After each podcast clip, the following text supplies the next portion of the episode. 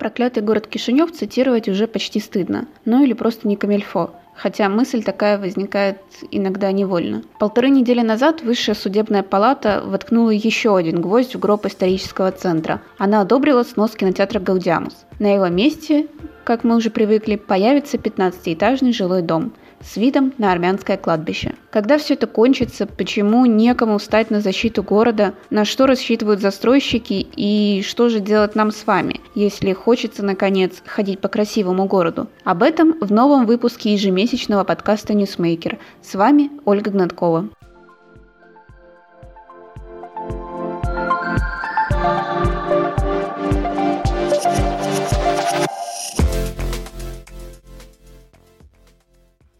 Всем привет! Это снова в эфире Newsmaker с нашим ежемесячным подкастом обо всем, что нас зацепило и что нас волнует. И со мной сегодня главный редактор НМ Галя Васильева. Привет. И наш креативный редактор и политический обозреватель Женя Шаларь. Привет.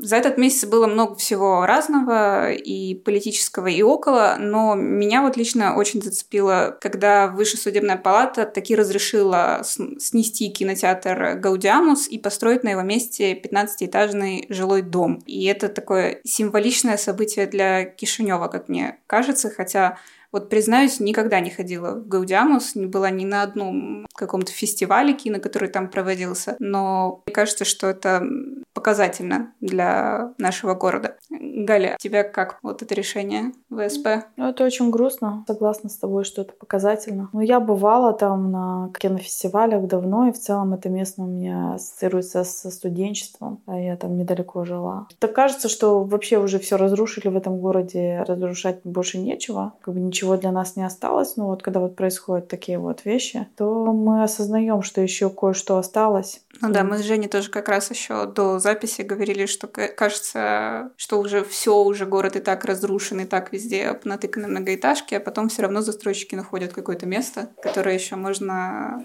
доломать. Ну, это бесконечно. Ну, я не знаю, был этот проект про мораторий. Это бесконечная застройка этого центра, но можно же ее уже в конце концов прекратить. Они постоянно ищут места, и если это будет продолжаться, то просто ну, ничего не останется. Это уродство. Ну, вот тут такая как бы субъективная вещь, потому что, а, с одной стороны, это частная собственность. Это кинотеатр, который там несколько лет не работал, ну, так скажем, особой пользу городу уже не приносил. Но действительно чисто эстетически вызывает вопрос. Вот в этом месте построить 15-этажку, но это фактически будет дом с видом на кладбище, потому что там буквально в 100 метрах там армянское кладбище историческое. Ну, там будет дом с видом на мемориал, и парк рядом так будет продавать. Дом с видом там на мемориал, я так думаю. Ну, в целом это очень удобная транспортная развязка. Ну, это, по сути дела, центр, да? Ну да.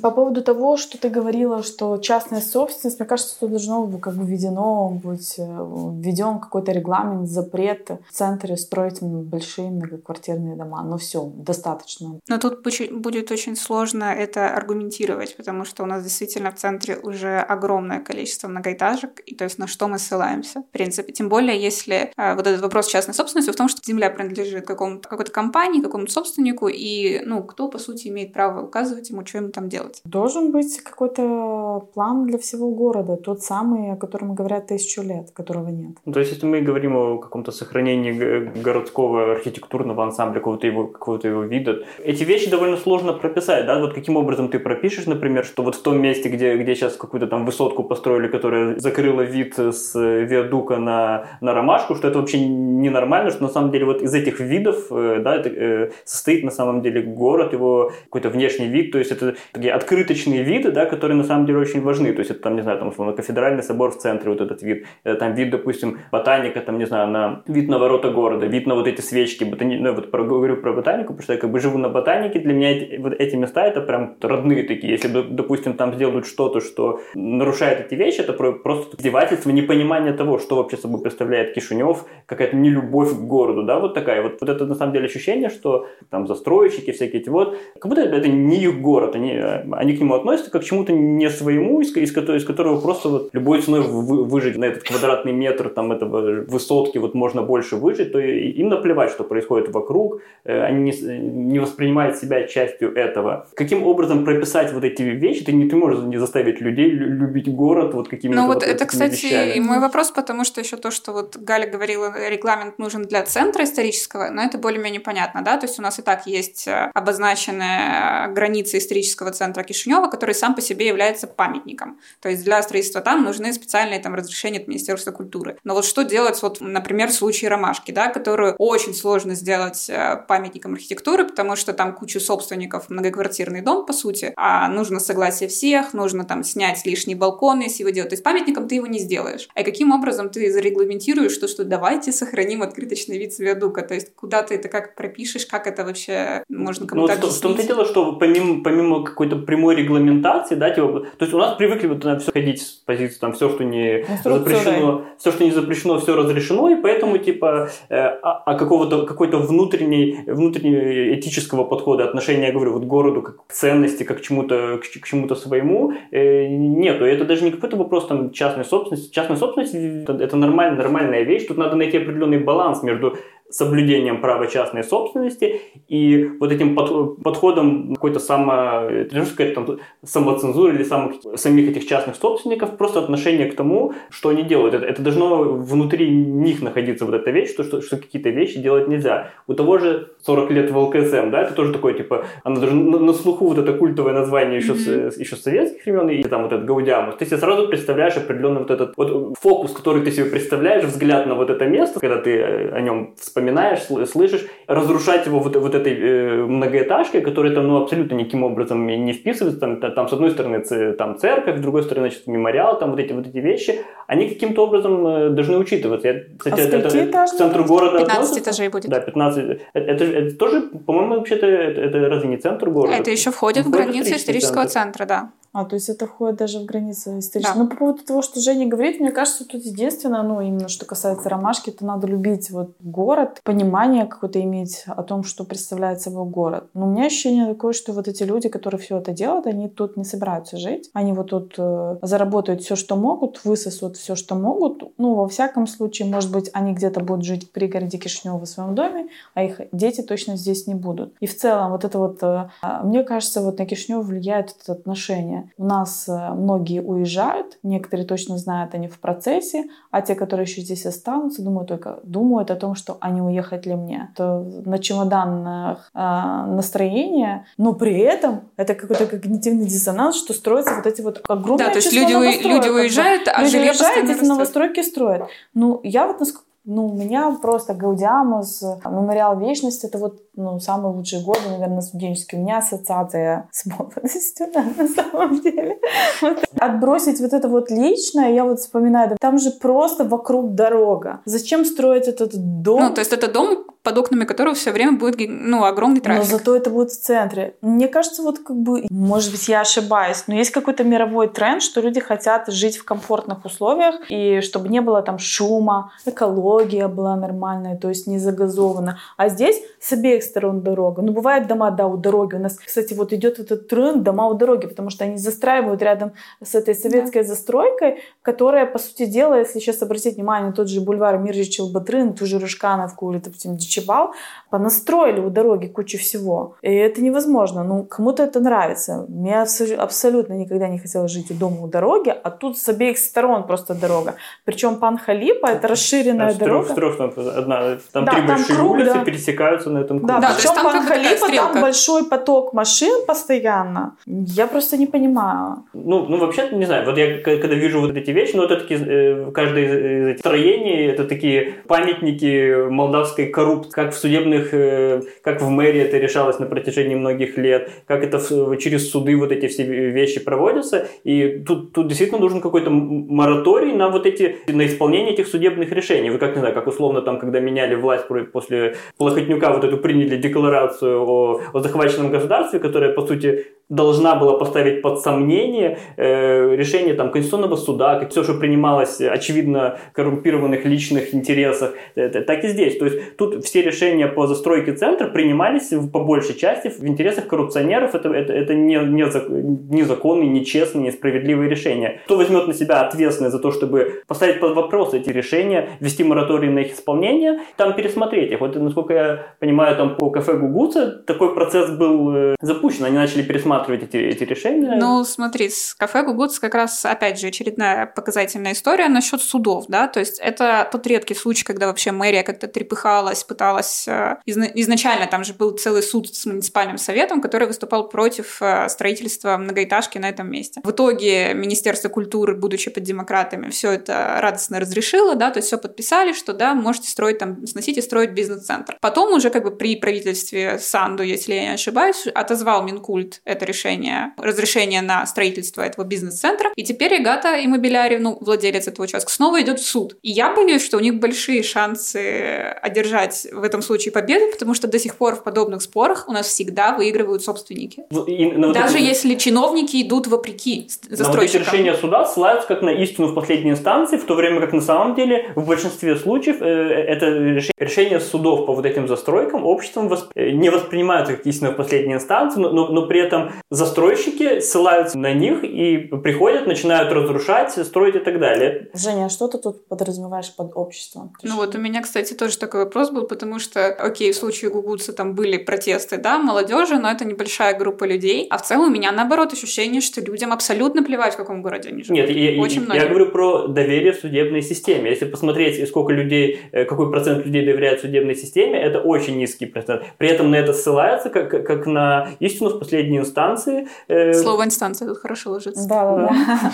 Вот. Э, и, и в то время как на самом деле все мы знаем, какая в Молдове юстиция, каким образом решаются все эти вещи, что никакого справедливого суда по этим вопросам здесь быть ну, не может. А как в этой ситуации? По сути, это дело, ну, на самом деле должен решать суд. И если бы у нас была нормальная юридическая и судебная система, то это была бы истина. Последняя инстанция, тут никакой истины. Но тут Оля сказала по поводу, если еще было с Гугуцей протесты, я помню, я помню как-то вот уже мы думали, что сейчас вот будет принято решение, что там будут э, сносить, и пошли пару человек. Это пару урбанистов, Виталий Возной и еще кто-то. Но я помню, что был протест, мне вызвали это видео, это было пять человек. У Гугуца. У Гугуца. А, у Гугуца. Ну вот пять человек, которым не все равно, а где же все остальные? Ладно, если вот Гаудиамус, каждый живущий на ботанике думает, что меня это не касается. И даже там живущий на телецентре. Но тут, извините меня, в центральный парк города, ну ты хочешь прийти нормально в парке посидеть, да? Или ты проходишь и можешь пойти и посидеть в теньке. Вообще это определенная культура. И никто. Кстати, никто я... же не, никто не пошел не защищать. Ну, значит, может быть, блин, мы заслуживаем Я это? вспомнил, что у Гаудиамуса были протесты. И тогда была предвыборная кампания, и вот тогда это всех, всех, всех резко заинтересовало. При советники социалистов. Настасья приходил, стрим там вел, значит... Э, ну, в, там в, на самом деле возной, там была да. длинная и, и, и, и как быстренько это все забылось после того, как выборы прошли. Тут как бы такая двоякая ситуация, конечно, потому что там действительно были долгие акции, там мы, опять же, те же Купай Гугуцы устраивали даже кинопросмотры, то есть они вешали на строительный забор, э, грубо говоря, простыню и показывали там фильмы. И было, кстати, очень прикольно, то есть все садились на этот памятник, ступеньках советского памятника и смотрели фильмы. Но просто как бы вот весь этот кипиш, который поднялся тогда во время выборов, он же привел к тому, что решение как бы заморозили. Угу. То есть это все приостановили. И я так понимаю, с тех пор как раз шел вот этот суд, и вот застройщик добрался таки до суда, до своего золотого вот этого, до той самой истины в последней инстанции ВСП. Но, ну, но еще интересно, они сюда снесли часть там крыш, то есть э, Крышу снесли, застройщики да. считают важным прийти, что-то разрушить какой-то кусок, чтобы это уже не подлежало восстановлению, по-быстренькому прийти, прийти и ночью, ночью какой-то кусок убрать, чтобы потом бы типа уже говорить, ну что, вот уже снесли, уже что тут уже сделали. Но это касается не только исторического вот дом, центра. в котором ты была, там Да, это как раз вот случай Дичипал 5 на Ботанике, где вот стоит девятиэтажный дом, и у него как бы исторически он строился с двухэтажной пристройкой там для каких-то хозяйственных нужд дома. То есть, я так понимаю, ну там условная прачечная когда-то была в советское время. И точно так также как бы застройщик э, решил не, не дожидаться момента, когда он сможет договориться с жильцами, и они начали сносить эту пристройку, не дожидаясь суда, чтобы на ее месте этой пристройки строить еще один там 9-10-этажный дом. Просто впритык к уже стоящему зданию. Вот, Жень, ты говорила по поводу того, что люди не доверяют судебной системе, и это не истина в последней инстанции. Я вот думаю, вот эти люди, которые купят квартиры в этом доме, Делюкс, Энраза, Энраза там э, исторического центра, извините меня за этот каламбур, но они не будут, э, они же, по сути дела, все взятки, которые дадут судьям и заплатят, внесут в стоимость этих квартир. Они, по сути дела, проинвестируют, проинвестируют э, эту взятку они тоже будут давать эту взятку. Тогда вот это какой-то когнитивный диссонанс. Люди, с одной стороны, покупают квартиры в домах, ну, допустим, которые в парке построили, они же все равно будут изучать если там, тем более там будет дорого стоить, люди же будут какой-то там research делать, здесь что они покупают, какая компания строила что там, и, конечно, вылезут погуг, погуглят и увидят вот эти вот протесты, да. То есть они заплатят на самом деле не компания, а застройщик, а эти люди, которые купят квартиры. То есть, с одной стороны, у нас типа люди не доверяют э, судебной, судебной системе. системе, но при этом подпитывают. Ведь когда ты покупаешь дом в парке, ты, конечно, платишь там тысячу евро за квадратный метр, где там построили, да, э, в долине Роз. Ты платишь в том числе за то, что ты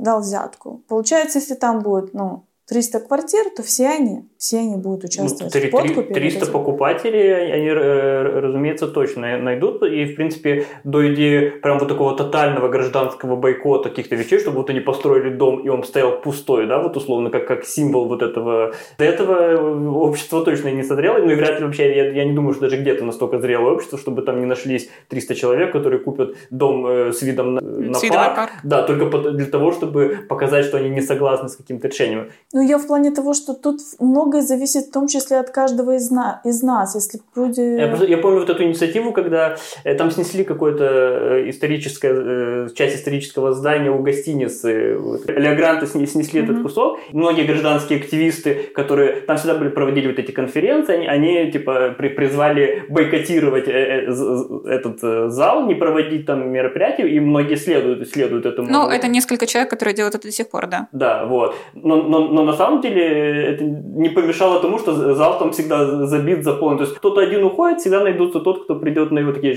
штрейкбрехеры э, вот в этих вещах всегда найдутся. И поэтому да. Ну, меня поэтому на самом деле вызывало вопрос, вот, когда ты говорил, там, что общество там, не доверяет судебной системе, там, что кому-то что-то там не нравится.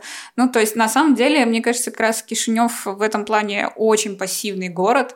То есть то, что выходят там, ну даже, окей, два десятка каких-то активистов на защиту отдельных там памятников или против застраивания какого-то интересного места или там какого-то места для комьюнити, так скажем, ну, это ни о чем. Собственники абсолютно легко, как они, собственно, и говорят. То есть, да, вот когда у меня было интервью с Чухрыем, э, владельцем регат, регата Мебеляри, то же самое. Он, и он прав, как бы он спокойно может говорить. Вот вы говорите, что недовольны горожане. А сколько там тех горожан было? пришли там два десятка человек. Что, я буду ориентироваться, выстраивать свои бизнес-интересы, исходя из мнения вот двух десятков человек, а остальным нравится, я уверен. Тогда возникает вопрос, как бы, с чьей стороны вообще должен начинаться этот процесс, да, э, регулирования, очищения города. То есть это, ну, тут уже не о демократии, по-моему, речь даже, правда. На самом деле, вот эти демократические, такие условные движения снизу в защиту города, они очень важны. На самом деле, гражданский активизм, городской активизм это, это всегда действие какого-то определенного меньшинства. Поэтому говорить о том, что их там 20 человек, это как бы не, не совсем корректно. Это любой активизм, это всегда этим занимается меньшинство, которое отражает определенные настроения, которые присутствуют в обществе. Но здесь, да, здесь ну, хотя бы не 4 человека. Здесь еще важна... А сколько, Галя, тебя бы убедили? Ну, хотя бы тысяча, если гражданское общество у нас так много МПО, но в чем выражается их деятельность? Мне кажется, как раз они должны использовать свой авторитет, экспертизу для того, чтобы в том числе сподвигать людей на то, чтобы они высказывали свое недовольство. Но четыре человека, да, я понимаю, что Чухри манипулирует этими, как бы надо сказать, Очень что успешно. Ему, ему дали для этого полное основание, потому что четыре человека в защиту центрального парка Кишинева это очень мало. И журналистов особенно не интересовало это все, вспомним. Ну, к сожалению, факт. Но, честно говоря, я вообще не помню, чтобы у нас, вот ты говоришь, тысячи человек, что вышло на защиту там Гугуца условно. Но у нас практически любые протесты у нас не собираются ну, люди сами. То есть должна быть какие-то политические лидеры, должны там поскрести по сусекам, привести людей из районов. Ну, то есть я не помню, чтобы у нас был стихийный протест, вот люди самоорганизовались и пришли вот, на защиту вот, чего-то. политических лидеров. А почему, почему, допустим, партия Майя Санду, Настасия, Игоря Дадона, Пун, либералов, почему они не могут Партия — это же, по сути дела, общество. Ну, они вот либералы особенно. Почему? Ну, я условно тогда собрать людей, призвать хотя бы своих сторонников, да хотя бы своих членов партии прийти из Кишиневской ячейки, прийти защитить Центральный парк. Но почему партии этого не делают? Почему они не цепляются за реально? Да что цепляются? Даже они могут это использовать в своих пиар-целях, ладно, пусть используют. Но они бы сделали какое-то благое дело, да? Почему? Я не понимаю, почему они этого не делают. Ну, это, кстати, хороший вопрос, особенно к партиям, которые сейчас не при власти вообще никак и не влияют на городские, скажем, решения, они тоже как бы самоустраняются. Ну, исходя из того, что я вижу, для чего организовываются, как правило, митинги, они, как правило, выходят на Э, какие-то вещи, которые по большей части скорее разделяют общество, ориентированы на какую-то там свою часть э, электората, браться за вещи, которые не имеют какого-то полити- политического контекста, где нельзя обвинить там условного там э, своего политического оппонента, а ты, ты выходишь в защиту чего-то, за что-то, а не против кого-то, то есть не входишь там, условно,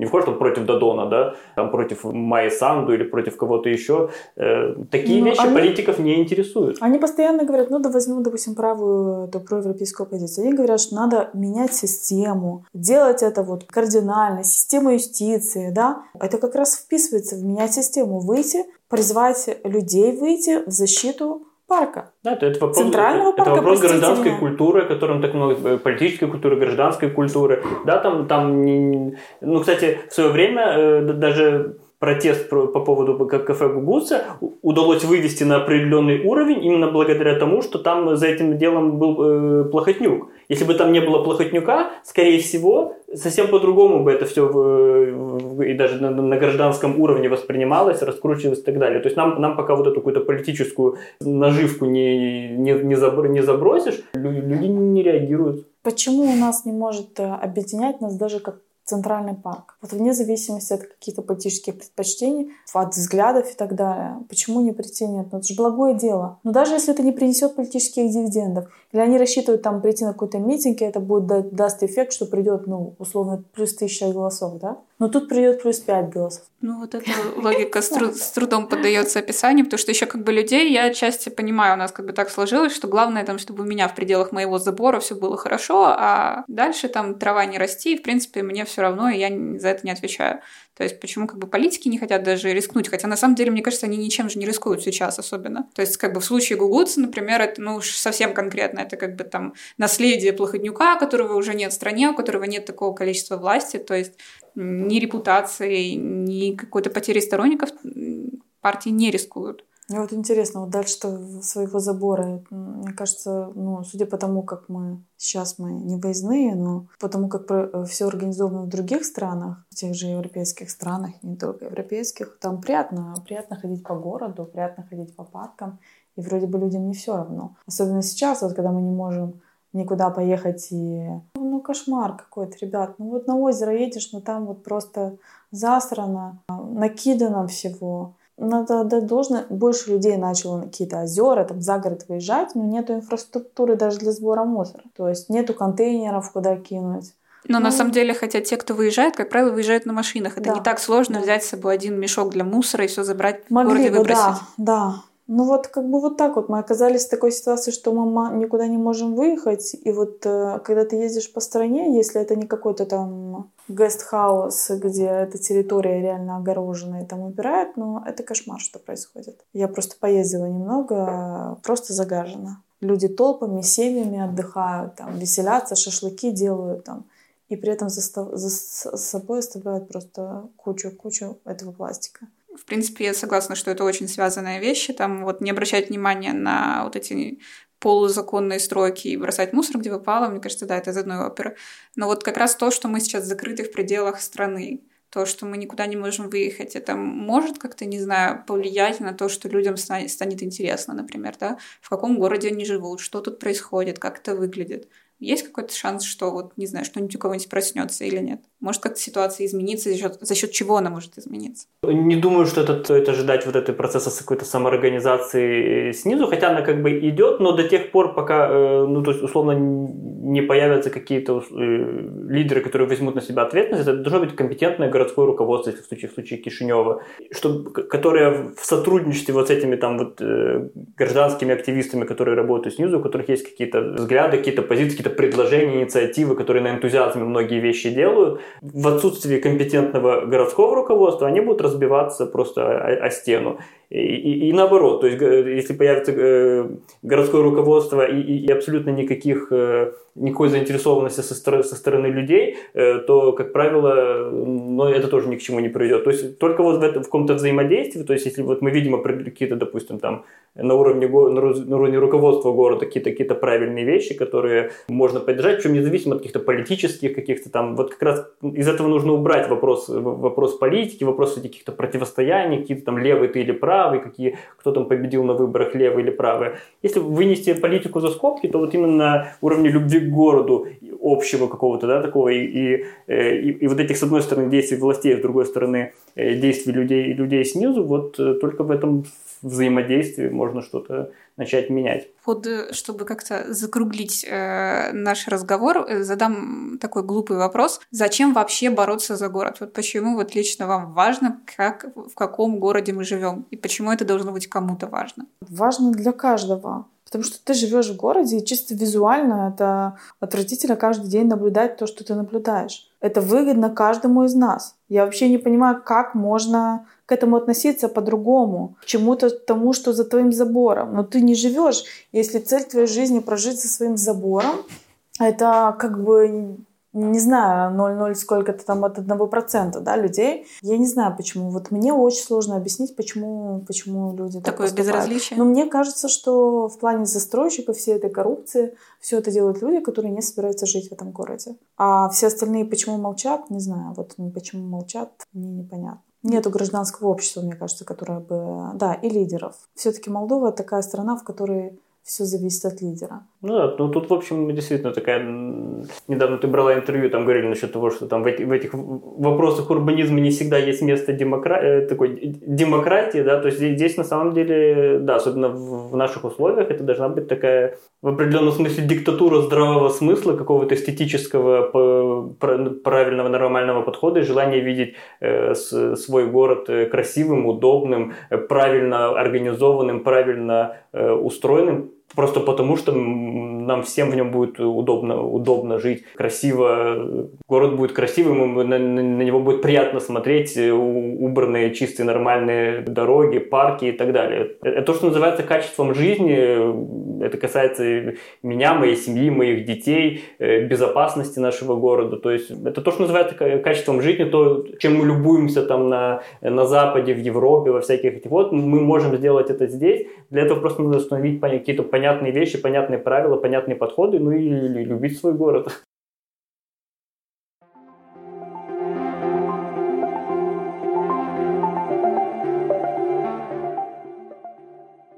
Слова Жени хочется только повторить. Любите город. Ну и, конечно, слушайте подкасты НМ и читайте наши тексты про Кишинев. Вместе мы будем и дальше пытаться понять, как сделать столицу красивой, современной и при этом живой, нашей.